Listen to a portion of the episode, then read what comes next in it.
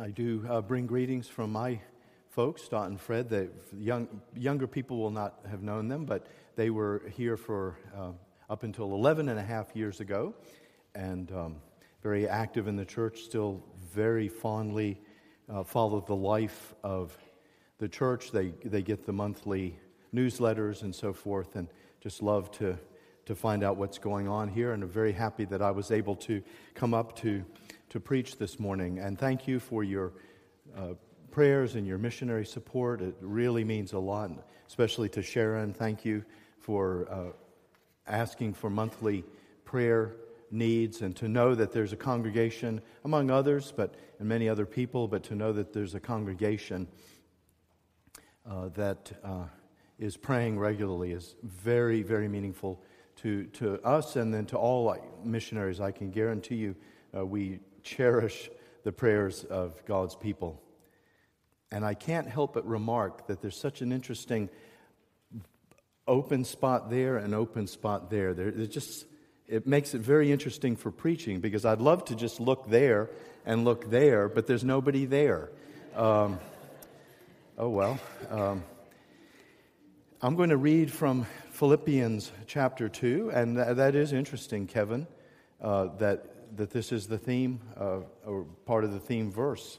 Because as you were describing the VBS, I was thinking, gosh, that is so much of, reminds me so much of Philippians.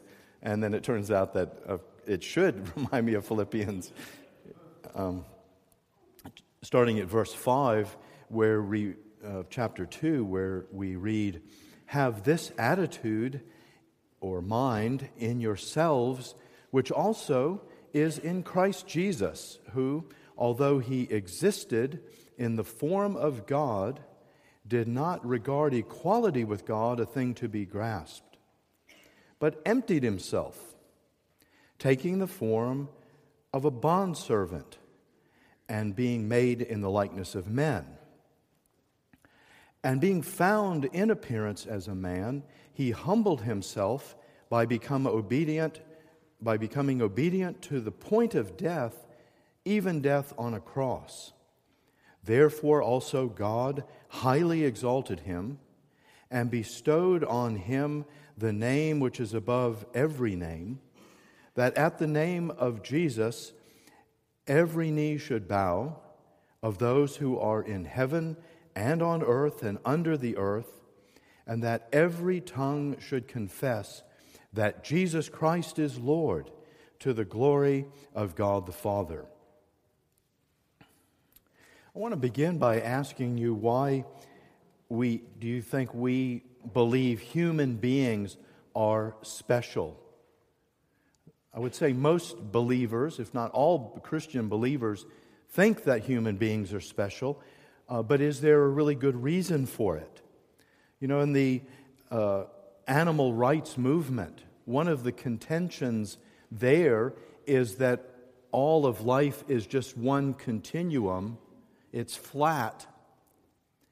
Human beings are, are here, but animals, fish, birds, and so forth may be here, but it's one flat continuum. And in terms of ultimate value, it's flat. There's, we may be just a little uh, more physically, mentally developed, but there's nothing truly intrinsically valuable about humans that's more special than at this end of the spectrum. And in fact, I was even re- reading recently that there are even now sacred rivers that have been given uh, status almost as human beings. They have rights, uh, they've been endued with spiritual rights. Uh, uh there's a particular river in New Zealand and then in India.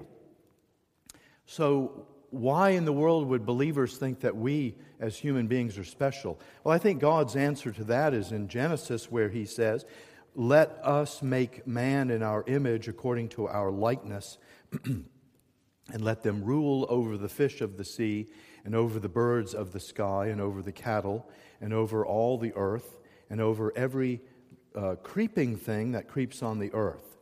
And so God created man in His own image in the image of God, he created him. male and female, he created them. So, in other words, God is saying that um, I have created this spectrum of life, yes. I've created all the animal life and the insects and the birds and so forth. But I have made human beings special because they are made in my image. I have made them to know me and to be like me in many ways. And so you will experience life as a flesh and blood creature, which is what Paul the Apostle calls to be of the earth. But at the same time, you're able to be objective about life. And you can see the spiritual side of life too. And so, our spiritual, our self conscious awareness of God as our Creator, and to know that there is a God who loves us, those are the keys to human uniqueness. Now, our fall into sin, which the kids are going to be learning about this summer, that fall in, into rebellion has ruined many of the wonderful aspects of our uniqueness.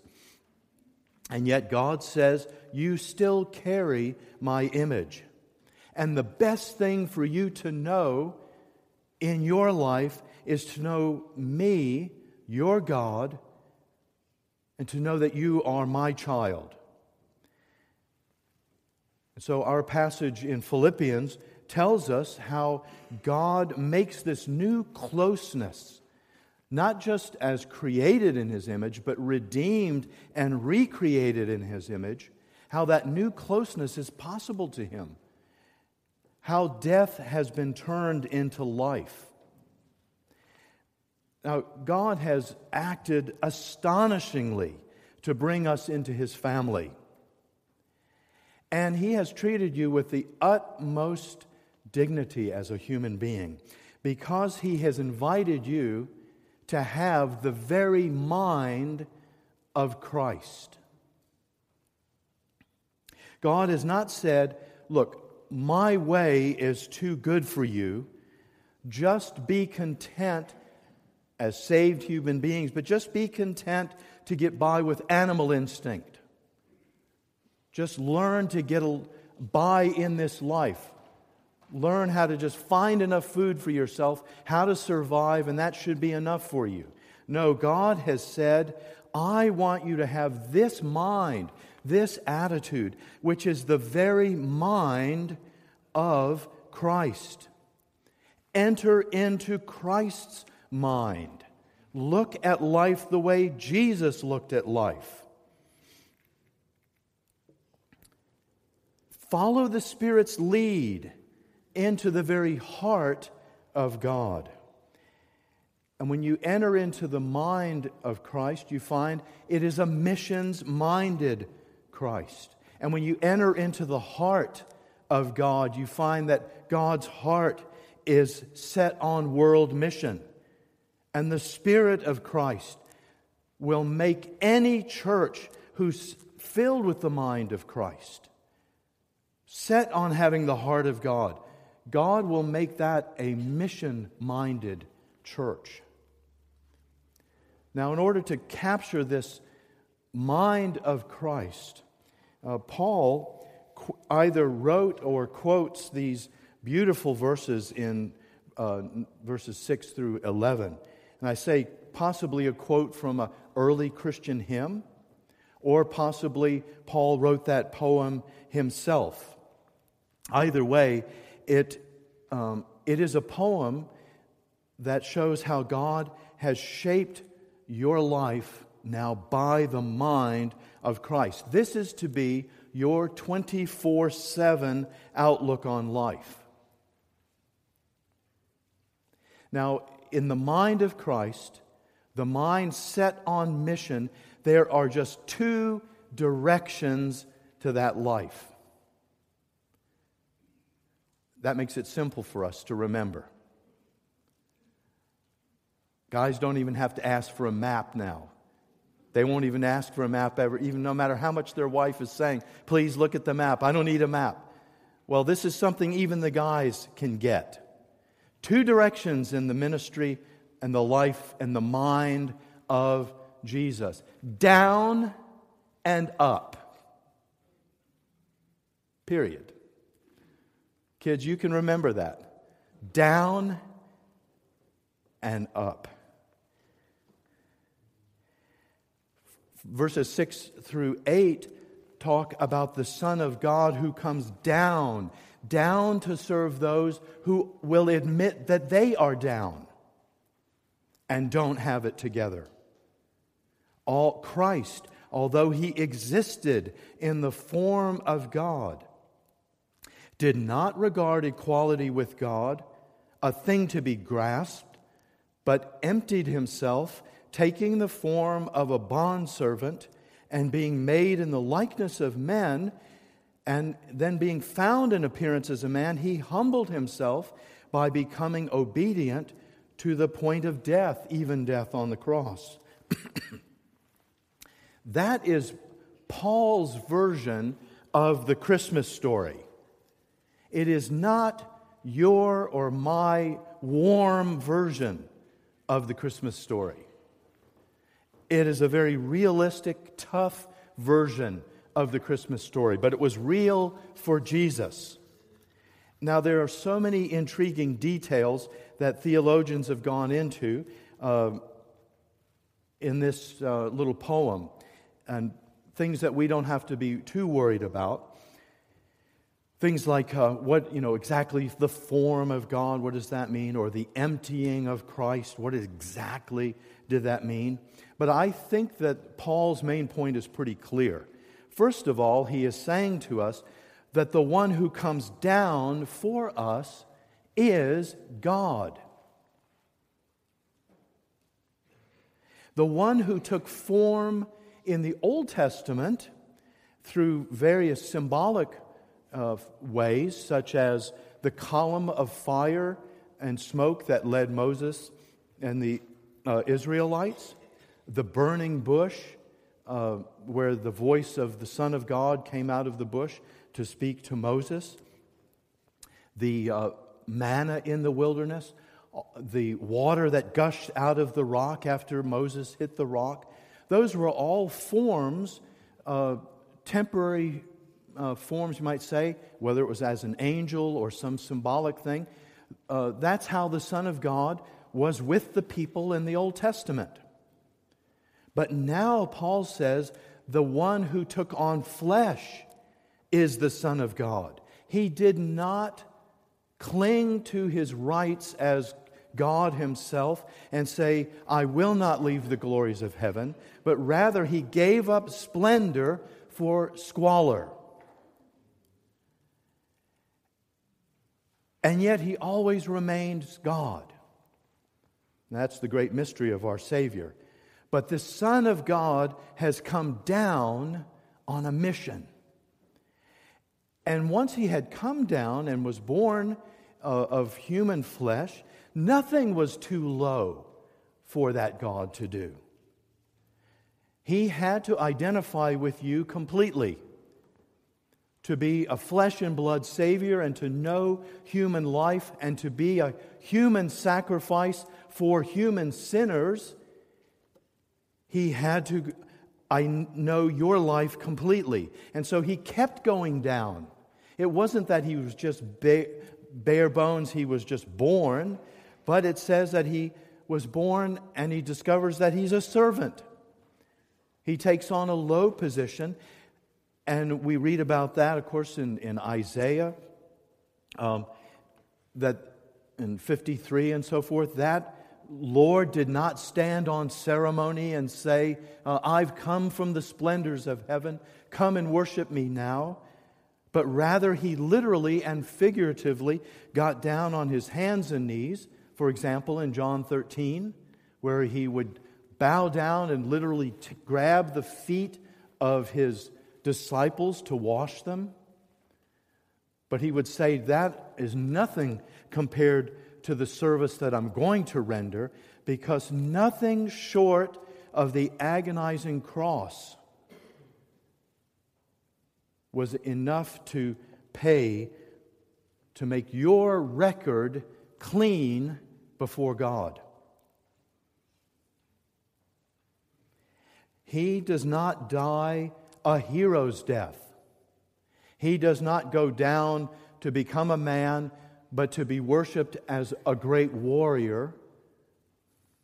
But he keeps going down, not to a glorious hero's death, but the death on the cross, the worst uh, execution that the Romans could ever have invented. He went down, down, for always down, so that he would be convicted with convicts and killed with convicts. That's how far, that's the mission of Jesus to go down. Now, I've said that we are to have the mind of Christ. What is it about the mind of Jesus here that we're to imitate? Um, are we to be like the, uh, those guys in some countries that go on a frenzy on Good Friday and, and beat themselves with whips and even have themselves uh, crucified? Have you ever seen pictures of, of that in the, in the newspaper or the magazines? I'm going to imitate my Savior and I'm going to have myself crucified. Is that remotely what Paul could have in mind here? No, what, see, what he's saying is, uh, from verse 4, we didn't read, but it's Paul says, look out for the interests of others. And so, what Jesus, in coming down, is doing, he is saying, Your need for forgiveness and a new start with God are more important to me than my own life. And so, what we are now called to imitate is that service outlook. You imitate the not the actions of Jesus. That action is totally unique. Only Jesus could die the way he did for the sins of the world. But the mind of Christ is to imitate his outlook, to imitate his willingness to put another person's interests above your own. We're hearing a lot of talk about America number one. America, look out for yourself.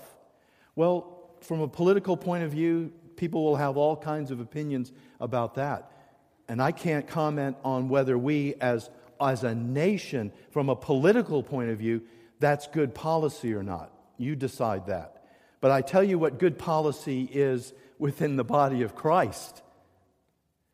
Good policy from Jesus is your interests are more important to me than, than making sure my interests are being met.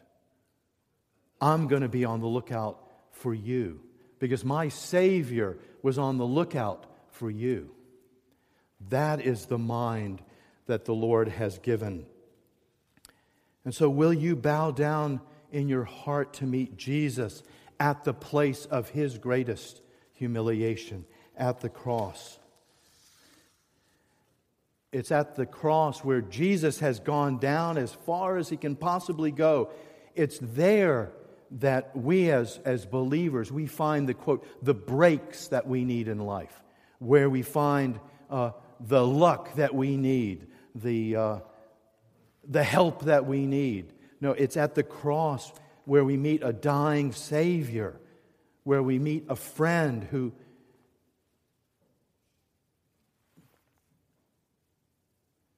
who's gone down because he thought, you know, that Gordon Woolard's interests are more important to me than my own life.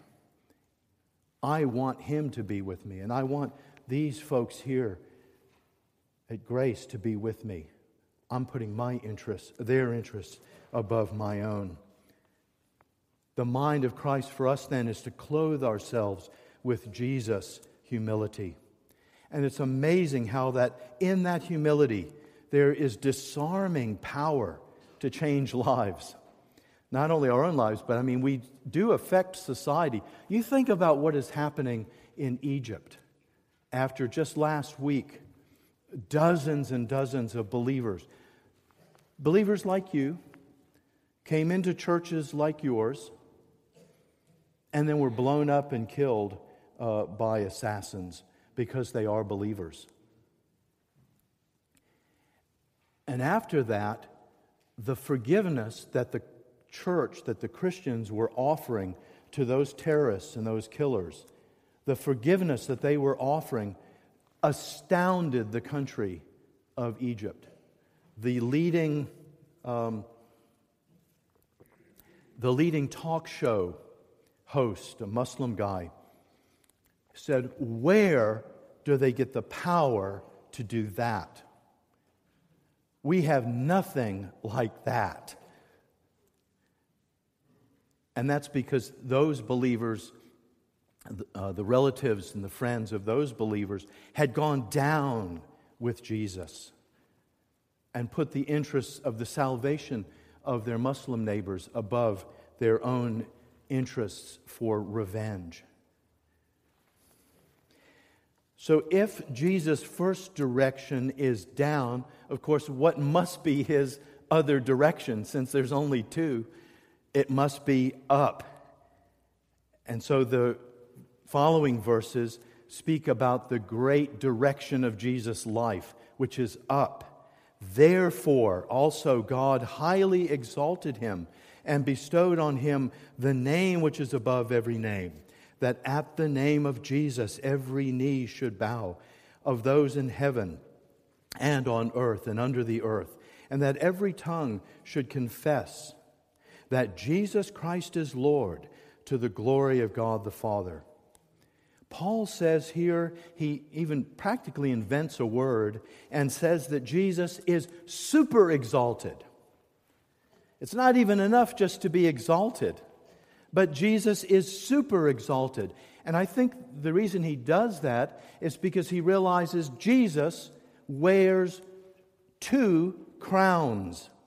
His first crown he had already before he became a human being, in that as the Son of God, he was already crowned as Lord with his Father, as creator of all things. And that crown would have lasted for all eternity. That crown would have been enough. He didn't need anything else except to be God and to be the Lord. But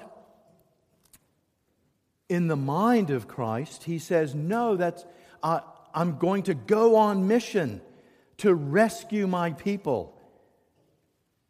And that attitude that willingness of the Son of God was pleasing to the Father. Because the Father and the Son, in their mind, their outlook, their love for you, their mission for you is identical. Their commitment to you is identical. The Father wants exactly the same thing for you that the Son wants. And so, after having given his life, on the cross, and the Father gives him his seal of approval and raises him up and super exalts him and gives him a second crown, which is now crown uh, as Lord of salvation. So he is both Lord of creation and Lord of salvation. And the Father lifts him to heaven with these two titles. So Christmas always leads to Easter. Down with the Lord Jesus Christ always leads to up with the Lord Jesus Christ.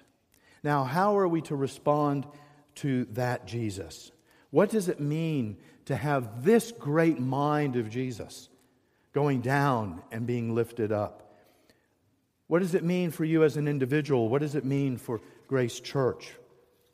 Well, it first of all must mean for every one of you as an individual to bow down before Him. Does the Lord Jesus have first place in your life? We bow down before the one who bowed down before us under death. As one of the old poets said, we hang upon him who hung upon the cross. Have you done that? Have you made that commitment to the Lord Jesus? Now, that submission to the Lord Jesus is humbling for us, but it is not humiliating in the sense that death was humiliating for Jesus. And out of that humbling, we say to ourselves, you know, there's nothing that we can't give up for Jesus.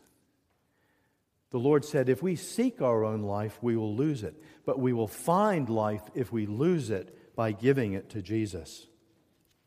So that's going down, going down as a church in prayer, humbling itself before the Lord, but then rising up to confess Him, to go up and out, to go out into the world, to confess Him as Lord of the universe.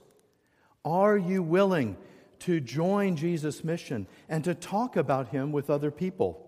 And I will say that is hard, and it's getting harder.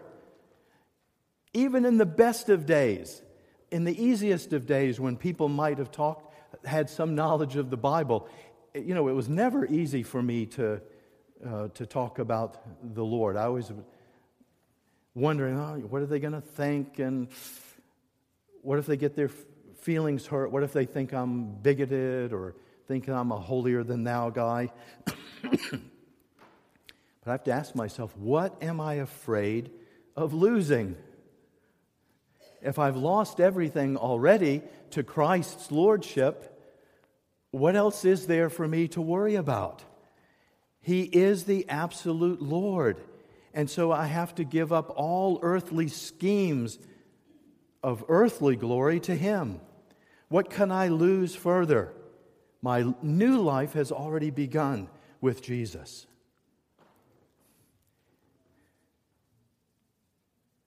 Your Father in heaven is honored as you give all things to his son Jesus. And if the Father would raise up Jesus because he was so pleased with the mission accomplished, will he not also raise you up with his son Jesus and place you in heaven with his son Jesus? Because you are the very objects of the quest of the Lord Jesus. As he honors, as the Father honors Christ, he will then honor you. It is the Father's delight to raise you up to heaven. Now, I want to conclude. I see a couple of uh, kids still in the congregation. I know a number went out for their own church. But this is test time, kids. And if you don't pass the test, you're going to have to meet with me, uh, and we'll have to go back over the whole sermon together. but, kids, listen to this. What did I say at the beginning? Up then down, or down then up? Which comes first? Right, good, thank you. You, you don't have to stay afterwards then. It's down and then up.